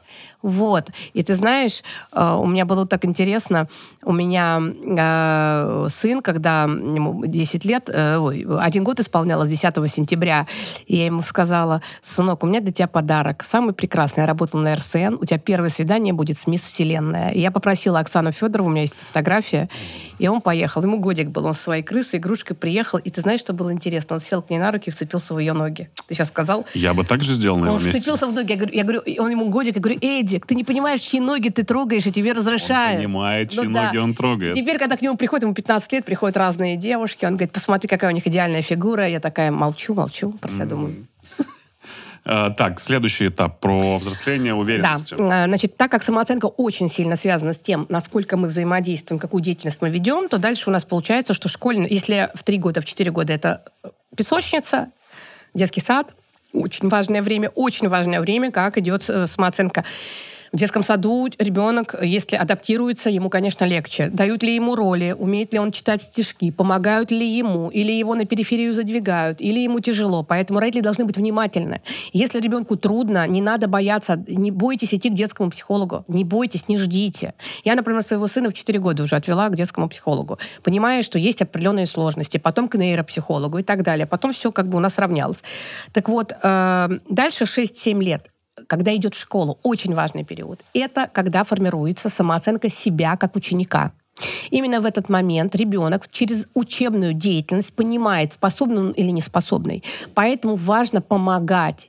Можно сто раз сказать, давай делай уроки, давай делай уроки, давай делай уроки. Потом наорать, потом сесть и говорить, что он ничего не может, от этого самооценка выше не будет, и уроки не будут лучше. Тут очень важно терпение для того, чтобы ребенок освоил. Если ребенок заболел, если у ребенка какой-то предмет не получается, больше туда направить безопасного внимания. Потому что если у него, например, он заболел, пропустил, у него что-то не идет, он начинает замыкаться, потом он бояться, а потом, чтобы не испытывать дискомфорт, он будет лениться он будет избегать. А дальше, если еще один предмет, еще один предмет, все, он уже себя чувствует плохим учеником. Дальше это подкрепляется педагогами. И вот потихоньку синдром выученной беспомощности. Поэтому важно помогать. А в подростковом возрасте все заново. Подростковый возраст самый сложный возраст. Это с 11 лет, да? Детство уже сейчас с 11, да, слушайте, ну сейчас уже где-то пишут 9. Да. Подростковый возраст самый важный, потому что там на первый план выходит уже не родители их. Э, а, а, если в детстве самое главное это родители, ландшафт, на который мы пришли, как они нас воспитывают. Если очень много требований, если очень много критики, если очень много недовольства, если есть угроза от родителей, о какой самооценке можно говорить? А какой можно самооценивать, если девочка заходит ко мне на прием и проходит на цыпочках? И когда мы начинаем разбираться, да, да. И оказывается, что когда отчим был дома, нужно было проходить из своей комнаты на кухню, чтобы поесть на цыпочках. Чтобы Пон... не разбудить его после пьянки. Ну, чтобы не... Да, да, пожалуйста. Да, вот это такие просто жизненные примеры. Поэтому э, понятно, что вначале это мать, первый год это мать, Дальше это родители и вся эта система, потом уже диск... Потом это, если много требований, много критики, много ожиданий э, и мало принятия безусловного, я тебя люблю не потому, что ты хорошо что-то делаешь, я тебя люблю не потому, что ты послушный, а тебя люблю, потому что ты есть. Это совершенно разные вещи. Вот чему нужно учить. Вот сейчас, э, когда в своей работе занимаюсь тем, что я помогаю людям научиться себя любить просто так. А не за то, что они много зарабатывают, не за то, что они, э, там, не знаю, там, супер успешные, или не за то, что у них много денег, или не за то, что у них пять образований, а чувство принятия себя ноль. Вот это очень сложно, потому что это должно все быть в свое время, а потом это приходится усилия тратить. Так вот, э, в подростковом возрасте уже родители не важны, от них хочется отделиться, сепарационность. Да, это пубертатное самоутверждение, 14, ну где-то 14-15 лет, когда ты уже понимаешь, что так, стоп, я иду против всех правил семьи, не надо мне указывать, что мне делать, я сам уже взрослый. Ну, у кого-то это до 40 не проходит. Но я хочу тебе сказать, что есть полно, полно, полно. Э, и потом у каждого из нас еще периодический регресс. Это тоже нормально. Например, тут недавно мы едем с мужем, э, и, значит, э, смотрю, куда-то едем, куда ему было неохота, чтобы я туда ехала. А, премьера была. Премьера была фильма. Мультик мы, значит, дочка попросила, пойдемте, идем.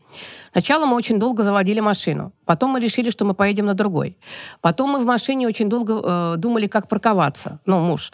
И я-то, как психолог, тихо сижу, молчу, ну, не показываю виду, но я-то понимаю, что о, это пассивная агрессия, второй уровень проявления э, раздражения, фрустрации, когда человек ему некомфортно, но он при этом вынужден что-то делать. И я понимаю, что это промедление, это его пассивная агрессия. А потом был прикол. Вместо того, чтобы нас вовремя провести, он уже на подъезде он стал говорить, а давайте я сейчас вам куплю ягодки. Это тоже форма пассивной агрессии, забота та, которая не нужна. Это бессознательный механизм. Нам нужно, чтобы он быстрее доехал. А он как бы ласково, но Наоборот, это так интересно наблюдать. Ты об этом, конечно, конечно. Я говорю, слушай, говорю, ну ты, говорю, да. А он такой раз такой говорит, Опять меня расколол, и давай так потирать ручки. Я говорю, так, а это уже, извините, более детский механизм. Потирание конечно, ручек. Он, давай так, он тоже герой, конечно, что он да находится ему пофиг. в таких обстоятельствах. Ему вообще фиолетово. Он Живет говорит, с психологом, ничего себе. Ты знаешь, когда он начал со мной жить, я же не была психологом, поэтому говорит, мы же много лет живем.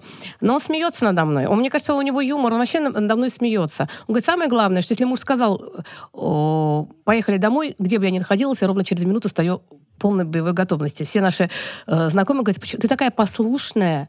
Я говорю, я по мелочам вообще не послушная. А по крупному я сразу делаю то, что муж говорит.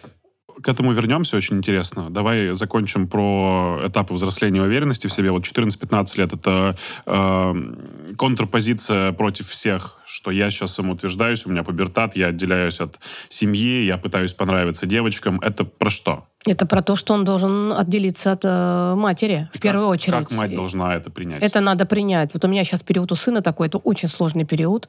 Если э, в этот момент хочется, конечно, манипулировать, потому что тревоги много, хочется любой ценой конкурировать, то есть пытаться быть хорошенькой, э, надо принять, э, что твой сын уже не твой сын, мальчик, ребенок, а это уже мужчина, который должен пройти эту инициацию.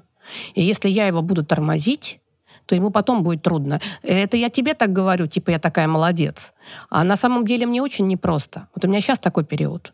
И здесь очень важно э, удержать границы. И мне слышится, что так вот э, подростковый возраст это такое схождение на дно. Вот очень хорошо сказала Светлана Эрик, это такую метафору я у нее услышала, психолог. То есть подростковый возраст это схождение на дно. И здесь очень важно э, в любом случае он на дно пойдет. Вопрос, готов ли ты его сопровождать? Или ты будешь отсюда стоять орать? Или там его будешь ругать, или отвернешься. И, ну, то есть ты не можешь это обойти. Ты хочешь ему лодку, ты хочешь ему катер, ты хочешь ему самолет. Им плевал он на все это. Он должен пойти на дно. И вот тут вот родитель только сопровождает. Ну, трудно. Я тебе скажу честно. У нас сейчас Ну, просто может быть очень разным. Что такое в твоем представлении? Ну, у нас серьезно. У нас, Что это?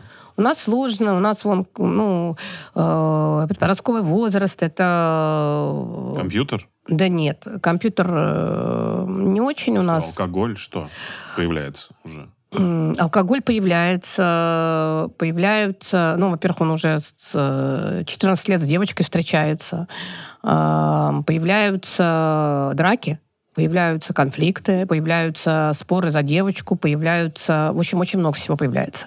И я не могу говорить все, потому что есть что-то, что касается моего сына, и без права, без того, что он разрешит, я не могу озвучивать. Поэтому я озвучиваю только то, что разные. То есть это независимости, но это такие сложности, с которыми очень непросто. И э, здесь очень важно не затопить его своей тревогой материнской. И вот в этот момент отец опять важен опять сейчас важен отец, потому что когда я начинаю там, этот отец говорит, стоп, остановись. Да, это не тот маленький мальчик, которого ты пронесла из роддома. Но мне трудно. И я... э, Мой сын ходит к психологу, плюс к психоаналитическую группу.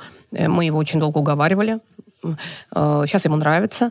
Э, Но на все мои какие-то темы он мне говорит, слушай, говорит, давай иди, говорит, позвони психологу своему, обсуди с ним. Грубо отвечает часто? Да, и резко, и грубо, и Прям любя. так, что обидно. Не, Нет? ну и грубо, и резко. Дочери может резко ответить, э, отцу может надерзить.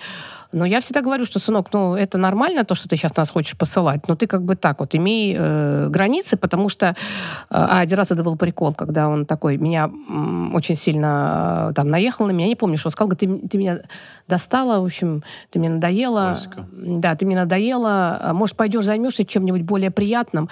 Я говорю, сынок, давай, говорю, ты не будешь лазить в нашем компьютере по своим сайтам. Са- Лазь на другом компьютере. На что мне поворачивается сын и говорит, а может, ты полазишь где-нибудь с папой, нежели мне тут советы давать? Это было сильно. Я такая повернулась и сказала, сейчас тебе будет за это ответ. Я пойду к половозрелому самцу и на тебя настучу. И ты увидишь. А, Я иду к отцу и говорю, мне э, мой сын сказал, что у меня бедная личная жизнь, и что мне нужно ее обогатить. Пап, как ты считаешь, это нормальная фраза, но манипуляция? Он такой поворачивается, говорит, что ты имеешь в виду? Я говорю, говорю, вот говорю, советы твоего сына по отношению ко мне. Я говорю, это твой. Он такой пришел, такой, так, Эдуард, ты же не мимо пролитая капля.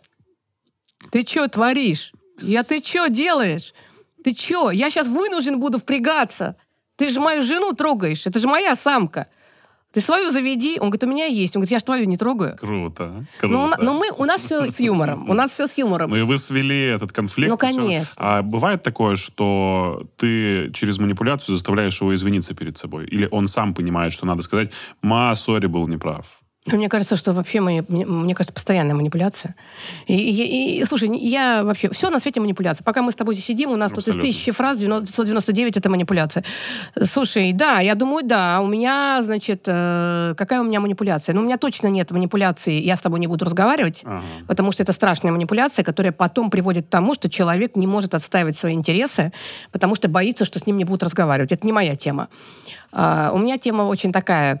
Все-таки я все время отслеживаю наверное, из-за того, что я психолог, чтобы манипуляция была такая, чтобы для мужчины это было приемлемо. Я, как только он что-то делает, я становлюсь вот так и говорю, пожалуйста, пожалуйста. И он, значит, делает. И тогда я, как бы, он у меня, э, как бы, я его стараюсь, э, чтобы его им могли манипулировать через вот это. Не через э, плетку, а через вот это. Но все равно манипуляция. Или, сынок, я Ну, так ты не расстроен». вызываешь у него чувство вины, вот что я хотел узнать. Что он такой, блин, а чё, ну зачем через Нет, такое? нет, иногда вызываю, когда я... Но это э, бывает, нет. Бывает и чувство вины, конечно, вызывают. Когда он что-то сделал, например, вот эти вот... Ну ладно, расскажу уже, просто вот ты меня развел, так скажем. Спайсы, как это, ну, как это называется, которые курят? Вайпы, Ой. вайпы, вайпы. В- да, вайпы. вейпы, да. Вейпы, вот, прости меня, ну, простите. Вейпы, значит, приходят со школы, 39 температура. Я, значит, как лохушка. Давай там, значит, снули тебе то, тебе то, тебе то, отменила всю работу, все. Приходит, э, это, ничего не понятно. Говорит, слушайте, ну что-то воспаление в горле, пятое, десятое.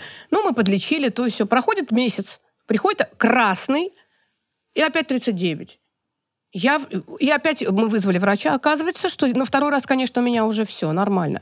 Мы в этот момент разбирали, выпала вот эта штучка. Вейпы курят, а идет сильнейшее воспаление, какую-то гадость и так далее. Я пришла, я говорю, послушай, говорю, э, в конце концов, все, что твое, то мое. Вот это была манипуляция. Я говорю, понимаешь, ты — это моя собственность. Не смей портить мою собственность. Ну, с юмором, конечно. Я говорю, все.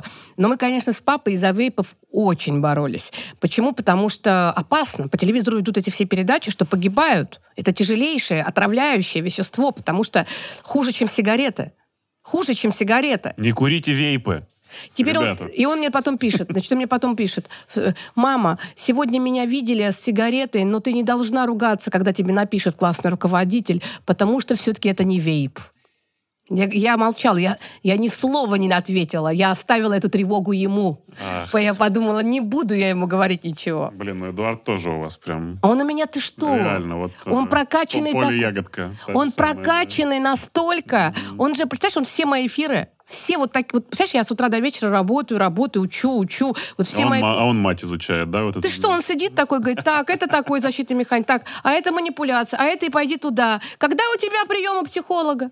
А, вот этот вот период 14-15 про эм, пубертат, про непринятие семьи, это про продолжение укоренения уверенности. Да, и это важно в этом. Самый главный вопрос, который э, здесь важен, это вопрос э, того, насколько я э, со своими сверстниками могу найти э, место чтобы быть и быть на хорошем уровне. И тут будет, с одной стороны, естественно, сексуальная идентичность. Насколько я нравлюсь противоположному полу, насколько я могу претендовать на партнера, на того, который мне нравится, или на того, кто меня выбрал. Очень, это, кстати, вот та самая низкая уверенность. Знаешь, сколько э, людей, которые э, выбирают не тех, кто им действительно нравится, а тех, кто их выбрал, потому что это безопасно, потому что есть страх отвержения. Вот этот подростковый возраст — это очень важный возраст. Очень часто взрослые люди все жалуются на родителей, а на самом деле корни их неуверенности, они не в родителях, а в сложном подростковом возрасте, когда они получали отвержение от сверстников, от противоположного пола особенно. Значит, там, получается, с одной стороны, нужно обрести свое место среди равных в мужской иерархии, например, если парень. Он должен биться, он должен драться, он должен получить уважение. Это очень сложное время. Очень сложное время. С другой стороны, это найти место с противоположным полом. У девочки все-таки больше с противоположным полом, столько драк там нет. Поэтому подростковый возраст — это возраст, когда самая актуальная тема смерти. А для чего я живу? А нужна ли жизнь? Когда что-то не получается, а мне вообще не интересно. Поэтому я всегда говорю, что это тот возраст, когда родители должны вместе на это дно идти, быть рядом, чтобы в нужный момент поддержать. И это очень сложно. И когда трудности, не надо себя винить. Родители не должны себя винить. Родители должны ни подростка, ни себя. Нужно собрать энергию, чтобы помогать. Потому что это очень сложный период. Когда он разрешится, и он не два года, он может и до 18, и до 19, ну, в основном до 17. Дальше должно быть лучше. Тогда как будто бы вдруг вот это напряжение, оно становится меньше, и начинается возникать выбор, а нет, я хочу учиться, а я хочу достигать, а я хочу то, я хочу все. И э, как бы это тоже очень... И вот тут очень важный момент, который, мне кажется, тоже надо сказать. Э, Есть родители, которые стараются для ребенка создать идеальные условия. Они так сильно стараются, это добрые папы, добрые мама. Они прям делают все. И у ребенка вроде бы все предпосылки, чтобы все было шикарно в жизни. И вдруг он находит что-то совершенно отмороженное находит абсолютно партнера со всеми проблемами, которые могут быть. И тогда родители говорят, как же так? Почему? Ну мы же все для тебя делали. А объяснение очень простое. В нашей психике есть архетип и доброй матери, и ужасной матери. И доброго отца, и уничтожающего, и кормящего отца, и уничтожающего отца. Если родители давали только хорошее, то дефицит вот этих негативных эмоций, дефицит эти все резервуары остались ничем не заполнены. А психике нужно это пройти. Если родители не дали хотя бы немножко как прививку, то он идет и вовне находит самых проблемных. И начинает там это добирать. Поэтому это такой момент, если мы думаем, что мы будем идеальными, как нам кажется, всепонимающими, великолепными, добрыми родителями, и потом будет все хорошо, не факт. Пойдет, найдет такое, и, извините, и потому что психика, и с этим тоже надо уметь согласиться, и через это тоже надо пройти. И финальное по взрослению уверенности говорят, что 17-19 лет это вот как раз тот период, поиск. когда у тебя заканчивается да, поиск себя, когда ты э, выходишь э, из подросткового периода и уже понимаешь, что все, ну теперь я могу говорить, что я взрослый. Я часто замечал, что я помню, в 17 я говорил, вот я взрослый, в 18, 19. И ты все время думаешь, что ты реально уже знаешь жизнь, на самом деле. Но ты уже, да, ты уже знаешь жизнь, ты выходишь. Самое главное, что ты уже выбираешь профессию. И тут тоже такое очень сильное противоречие, потому потому что наша префронтальная кора миелинизируется, конечно, к 25 годам. То есть, когда она уже в полный рост может нам помогать принимать решения. До этого еще амигдала нас э, часто атакует. То есть, у нас очень много эмоциональных решений. Но получается, что самые главные выборы, выбор как минимум профессии, первый институт, мы выбираем еще тогда очень часто эмоционально. Поэтому здесь выбор профессии будет стоять. Э, потом уже, естественно, пойдет самооценка себя как профессионала. Это тоже новый этап. Ты говорила, что человек... Э, ты говорила, что взгляд человека очень хорошо характеризует его уверенность в себе, что человек неуверенный, и для него сложно вообще зрительный контакт э, э, наладить. Какие еще есть показательные моменты, на которые стоит обратить внимание, чтобы суметь идентифицировать наличие уверенности или, наоборот, наличие неуверенности в себе?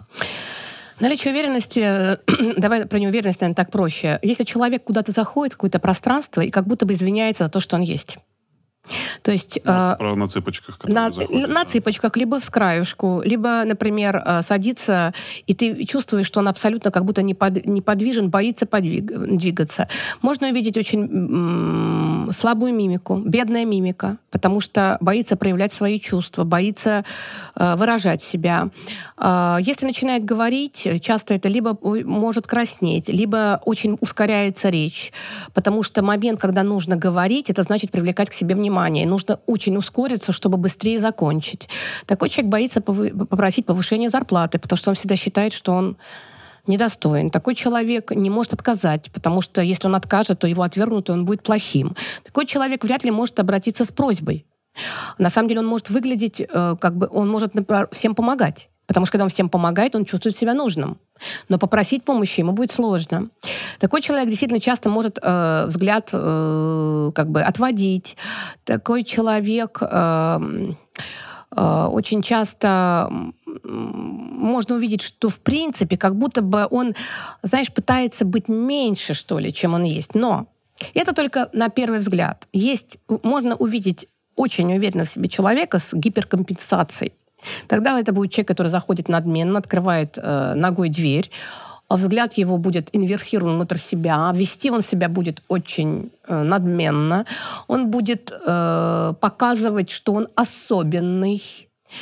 И более того, у него может быть специально медленная речь. Он будет обязательно превосходство свое показывать.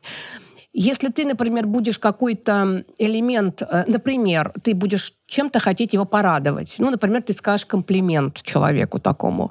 Он повернется на тебя, посмотрит как на должное и может не ответить.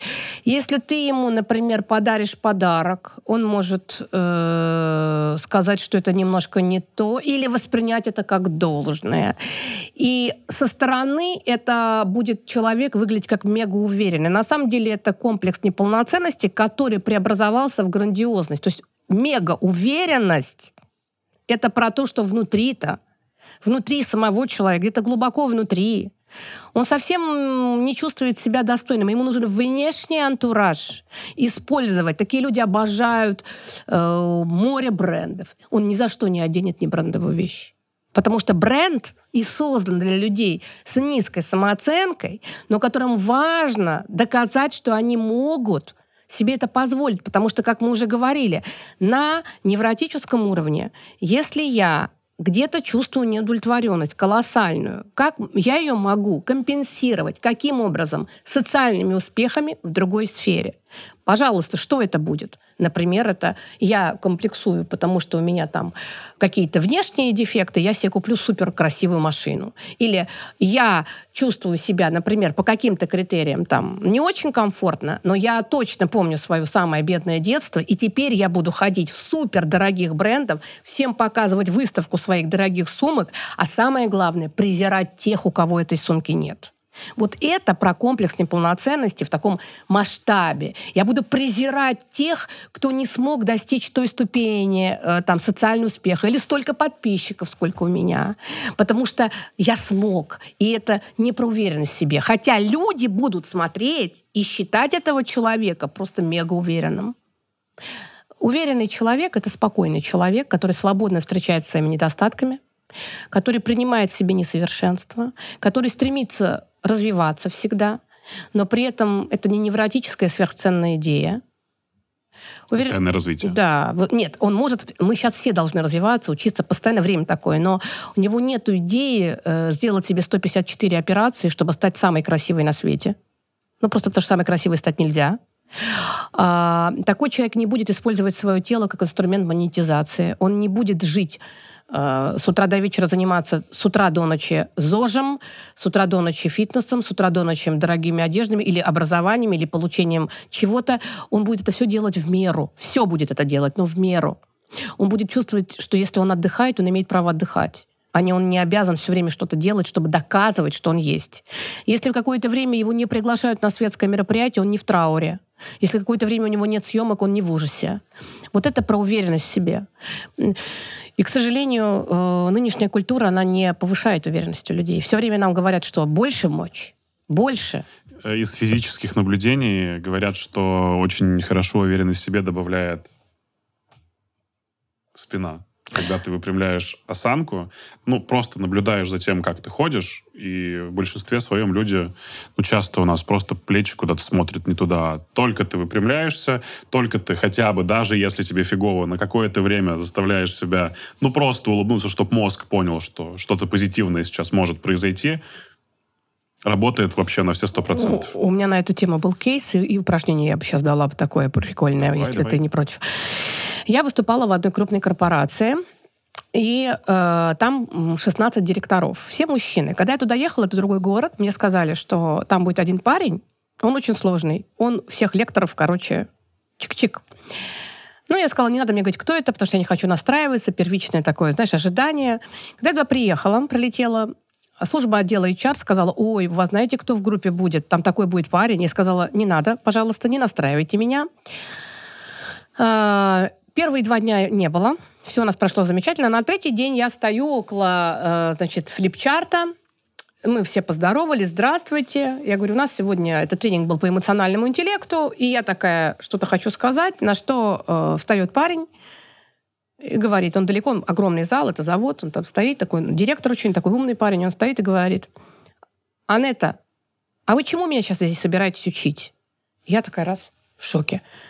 А, понимаю, что это не то. Я говорю, ну вообще у нас тренинг эмоционального интеллекта. А вы уверены, что вы меня вообще можете учить? И я такая, ну вообще да. Э, говорю, у нас сегодня занятие 8 часов, все запланировано. А вы знаете, что я проходил шестидневные курсы этого эмоционального интеллекта, а сейчас должен здесь с вами сидеть. Посмотрю я, что вы сделаете толкового и мне покажете. И я понимаю, что мне легко не будет. Ну, я, окей, разворачиваюсь, Говорю, хорошо, мы с вами посмотрим. Ну, условно назовем его там Петя. Я, значит, иду к доске, беру, ну, к флипчарту маркер и что-то должна написать. И он, я начинаю писать, он говорит, не видно. Вот таким тоном. Я такая, раз, не видно. Я говорю, сейчас, я поняла вас, я беру другой маркер. Я начинаю писать, красивый маркер, я купила на специальной выставке, все, он говорит, а этот скрипит. И я понимаю, что Вот в этот момент я разворачиваюсь и чувствую, что, оказывается, я уже стою за флипчартом. То есть, смотри, он меня планомерно, таким давлением, такими конфронтирующими репликами. Сначала «Кто ты такая?» Я не готов тебя видеть на месте педагога. Дальше я этому 6 дней учился. То есть такая тоже, да, техника. Потом маркер не подходит, потом другой не подходит. То есть он заставляет меня что-то делать, и что бы я ни делала, все равно плохо. То есть давление. комедия это называется хеклер. Человек, который выкрикивает постоянно что-то из зала и пытается таким образом дискредитировать твое выступление. Именно так. Но mm. я была в шоке. И э, первый момент, когда я поняла, что-то не то. А дальше, э, я же не могу себе позволить, извините, шоки, шок у меня полторы секунды длится обычно. Это же моя работа. Я отслеживаю и вижу, что я уже стою за флипчартом. То есть от того, что опор нет, а, но тут важный момент, их 16. И он там далеко, а эти 16 смотрят. И тут появляется парень слева, до сих пор помню, Миша назовем, который говорит, а я вам отвечу, Анетта, что я сижу на таких вот э, мероприятиях. 15 минут, если пользы нет, я ухожу. То есть так он тоже дает, что типа, если ты не заинтересуешь меня в течение там, 15 минут, я повернусь и уйду. И я уже за этим флипчартом. То есть фактически я понимаю, что я уже жертва, потому что мне уже опор не хватило, я уже отошла, и я уже спряталась. Все, они меня победили. Тело мое говорит о том, что я проигравшая. Но, извините, нас невозможно сбить с пути, нам пофигу, куда идти. Я поняла, все, полторы секунды прошло, и я начинаю двигаться в обратную сторону. Тут очень важно. Психика, моя, моя моторная реакция, да, физическая реакция спрятаться – и моя психика понимает, что они мне угрожают. И я пошла в обратную сторону. Я начинаю двигаться не от группы, которая меня напугала, объект, который пугает, а к группе. Я начинаю... Первое, что нужно сделать, это начать двигаться в обратную сторону. Второе, это контакт с дыханием. Это возвращаясь, ты мне дал. Первое, надо было сделать вдох и выдох, и на вдох-выдох расправляться, потому что это выход из транса. Что они сделали? Они меня вот этими ударами загнали в транс маленького ребенка, испуганного. И моя хрупкая часть, учитывая, что у меня как бы э, такая же хрупкая часть, как у всех есть, она как бы раз и захватила Олимп. А дальше если я в этой части я не смогу, а у меня же много других частей, сейчас мы на выбор достанем, так я, двигаясь к ним, вдох-выдох меняется. И когда мы расправляемся, двигаемся уже к объекту, а не от него. Наше бессознательное, предсознательное понимает, что мы не боимся. Дальше я смотрю на него и понимаю, что мне нужно э, время. Я говорю, я так поняла, что у вас есть какое-то переживание при всех. То есть я перехожу на его территорию. Он хочет меня мочить на моей территории. Я перехожу. Да нет у меня никакого переживания. Я это шесть... Я ездил в Москву и шесть дней там прошел. Чему новому вы меня научите? Вся аудитория сидит, слушает. И тут я начинаю разделять аудиторию. Я говорю, хорошо, поворачиваю к аудитории, говорю, кто из вас прошел 6 дней еще тренинга эмоционального интеллекта? Ноль рук. Кто прошел 4? Ноль рук. Кто прошел два дня, ноль рук, все директора. Я говорю, кто один день прошел, ноль рук. Я поворачиваюсь к нему и говорю, вы знаете, у нас с вами все-таки не персональное обучение. Mm. Вы видите здесь 15 человек, и они не прошли ни одного дня. Я думаю, что вас направили сюда и не уважили вашу экспертизу. Я предлагаю вам стать моим ко-тренером. И я думаю, что мы с вами сделаем... взяла его в команду свою, да? Конечно. Угу. Он заслуживает. То есть до этого он заслуживает быть в команде. Представляешь, человек, который 6 дней учился, его сажают в группу с теми, кто ноль, и говорят, слушай этого педагога он был супер-мега... А, но вредность моя проявилась на другом. А ты взяла реально, он начал с тобой выступать вместе? Нет, он начали? сидел с места, но а. мы с ним вместе. Я говорю, вы, у вас действительно высокая экспертиза, поэтому мы будем. Говорю, у меня знаний столько, что я вам и год могу читать, вам будет интересно, но я думаю, что мы вместе. Он шикарно участвовал, он абсолютно был активен, никаких агрессий. Обидно парню, и это тоже можно уважить. А, и это справедливо. А тот, который слева, тут я немножко этот, его попрессовала, я повернулась к нему, говорю, а вы еще тут? Вам интересно?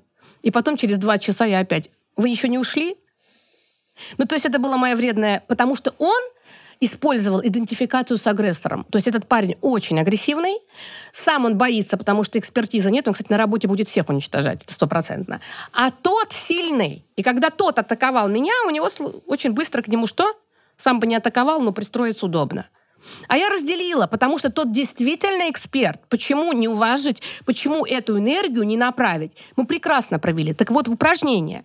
Помните, что когда мы пугаемся и впадаем в детский транс, мы замыкаемся, наш взгляд как будто бы разворачивается внутрь себя, мы боимся. Помните маленького ребенка, который закрывает глаза? Дыхание становится либо поверхностно, либо замирает, и мы вот так уменьшаемся. Все, это признак, что мы проиграли. Наоборот, вдох-выдох расправились, медленно двигаемся, вдох-выдох, выдох медленнее, чем вдох, насколько возможно. Взгляд на человека, и про себя вы говорите, что я не в ответе за его чувства. Он это он, я это я. И я не обязан излишне стараться. И дальше вы функционируете так, как функционируете. Я не обязан ему нравиться. И, и это очень помогает. Это прямая спина, вот эта голова, это то, что очень хорошо помогает вот эту вертикаль, как ты сказал. И еще прекрасное упражнение перед тем, как выходить куда-то, Станьте вот в эту позу. Помните этого Тони Робинса? Он вещает, да, да, да. еще надо руки, чтобы ладони были открыты. Ну, Вот ладони, так. да, это да, нейропсихологическое, да. Это такие вот упражнения прекрасные. Вот встали вот так вот, расправили руки, встал так можно, а можно кулаками, тоже шикарно. Кулаки великолепно, ничуть не меньше. Кулаки. Встал, да, да, да. А можно не без да. Ровно одну минуту ты так стоишь, при фрон- э, То есть вот это вот одна минута за счет э, того, как у нас идет обратная же связь от мышц, от нашего каркаса, от нашей позы, в кору головного мозга идет э, сеанс, все это уже, идет сигнал, что мы победители. Это поза победителя. Пом- Помнишь, когда забивают гол? Поза победителя. Если ты простоял 60 секунд, за это время сигнал пошел, ты расправился, ты уже по-другому заходишь. Если вдруг испугался, сидишь в переговорах, тебе стало трудно, тяжело, не, по- не надо бояться, вдох-выдох и пересядь по-другому. Самое главное подвигаться. Моторное изменение положения, ты уже выходишь из транса. И уже ты дальше можешь что-то себе позволить говорить по-другому. Ребят, ну что, подписываемся на наш канал. Пишем комментарии. Спасибо, что смотрите интересный подкаст. Подписываемся на телеграм-канал Влад Аганов. Э, Вопросов много. Задавать буду не все, но и формулировать надо, знаете, учиться тоже. Излишняя самоуверенность хорошо или плохо? Наташа спрашивает. Плохо. А, возможно ли изменить тихий и застенчивый темперамент, или это уже неискоренимая часть характера личности? А, Темперамент изменить сложно, но, как говорил э, э, великий Выгодский, темперамент — это каркас индивида, а характер — это каркас личности. Поэтому характер изменить можно. Можно усилиться. Вопрос в том, что это от человека требует э, дополнительного напряжения. Скажем так, вы можете быть другая, но просто уставать вы будете скорее, чем нежели тот, кто от природы очень активный. Добрый день. Связаны ли друг с другом интроверсия и уверенность в себе? Валерия спрашивает. Интроверсия э, часто бывает связана с низкой уверенностью в себе, в том смысле, что внешние объекты кажутся малодоступными, и тогда, сталкиваясь с определенной сложностью в достижении внешних целей, человек может разворачиваться внутрь себя. Но на самом деле это только всего лишь одна из э, частей, потому что, э, давайте так будем, да, у каждого из нас есть четыре функции, да, мышление, чувство, интуиция, ощущение, и две из них экстравертные, две из них интровертные. И где-то приблизительно до 40 лет у нас активируется одна функция, например, экстравертная, тогда после 40 будет интровертная. А, Или наоборот, интровертная до 40, а после 40 экстравертная. Поэтому все динамично в человеке. Как научиться не обесценивать то, что ты делаешь? Очень хороший вопрос. Например, нравится вышивать, но как только работа завершена, просыпается вот этот родительский голос, который говорит, что ты ерундой занимаешься, лучше бы действительно важные дела делал. Это Даша спрашивает. Это тоже отдельная э, тренировка требуется. все время находить то, что действительно, э, действительно важно для меня здесь и сейчас, а что важно для других. Если я вышиваю, и в итоге у меня есть продукт, то мне просто необходимо его ценить. Это про то, как я отношусь к самому себе. Если то, что я делаю, я моментально обесцениваю, ищите, как вы обесцениваете и в других все. Обесценивание в две стороны всегда работает. Обесценивание себя — это обесценивание других. Причем может это выглядеть таким образом. Я себя обесцениваю, других возвеличиваю. А через пять минут, если другое не сделал так, как мне представлялось, я его обесцениваю и всех обесцениваю. Поэтому учиться ценить малое, учиться радоваться маленьким достижениям, это тот навык, который приводит к повышению самооценки. И эта история, почему я говорю, что вот моя программа, она целый год длится, потому что мы учимся этому. Это очень сложно. Вот так просто на двух, два раза сказать ничего не происходит. Она сделала, и у нее сразу Другой голос говорит, почему ты в это время не убралась? Почему ты не пошла в фитнес-зал? Да что толку от твоего там этого э, вышивания? Это как раз про внутренний объект, который атакует. Этот внутренний объект, который атакует, это внутренний родительский голос, голос других взрослых, которые когда-то были важными. Вот для того, чтобы стать увереннее в себе, сначала нужно э, справиться с этими атакующими голосами, потом рациональный голос свой усиливать, а и только потом работать с внутренним хрупким ребенком. Потому что внутренний хрупкий ребенок — это та часть, которая всего боится. Какими людьми себя нужно окружать, чтобы не падала самооценка? Вообще влияет ли близкое окружение на состояние самооценки? Как прекращать общение с людьми, которые подрывают уверенность в себе? Ну, в общем, про окружение. Диана прекрасный спрашивает. вопрос, прекрасный. Очень сильно влияет, потому что наша самооценка с раннего детства формируется за счет нашего опыта взаимодействия с внешней средой. Угу. Поэтому э, все то, с кем мы входим в контакт, все те люди, с которыми мы взаимодействуем, и не только люди, дела, обстоятельства, ситуации, все это влияет на нашу самооценку. Поэтому если рядом с вами критикующий объект, который говорит, что вы слишком поправились, или вы слишком э, ничего не можете, или кому ты будешь нужна, то вероятно, э, что с ним будет самооценка понижаться, она высока. Если рядом люди, которые в тебя верят, вдохновляют, которые для тебя безопасны, которые хотят, чтобы у тебя было хорошо, самооценка будет подниматься. Вот, наверное, так. А есть люди, которые рядом все время говорят, зачем тебе это надо? Да не надо, да останься. Вот это тоже люди, которые сами э, не осмеливаются делать и другого тормозят. Надо вовремя уметь, да, да этих людей отсекать.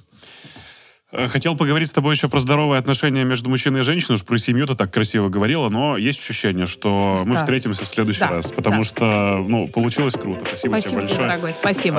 Анна Тарлова, Влад Аганов, интересный подкаст. Спасибо, что посмотрели. Удачи. Пока.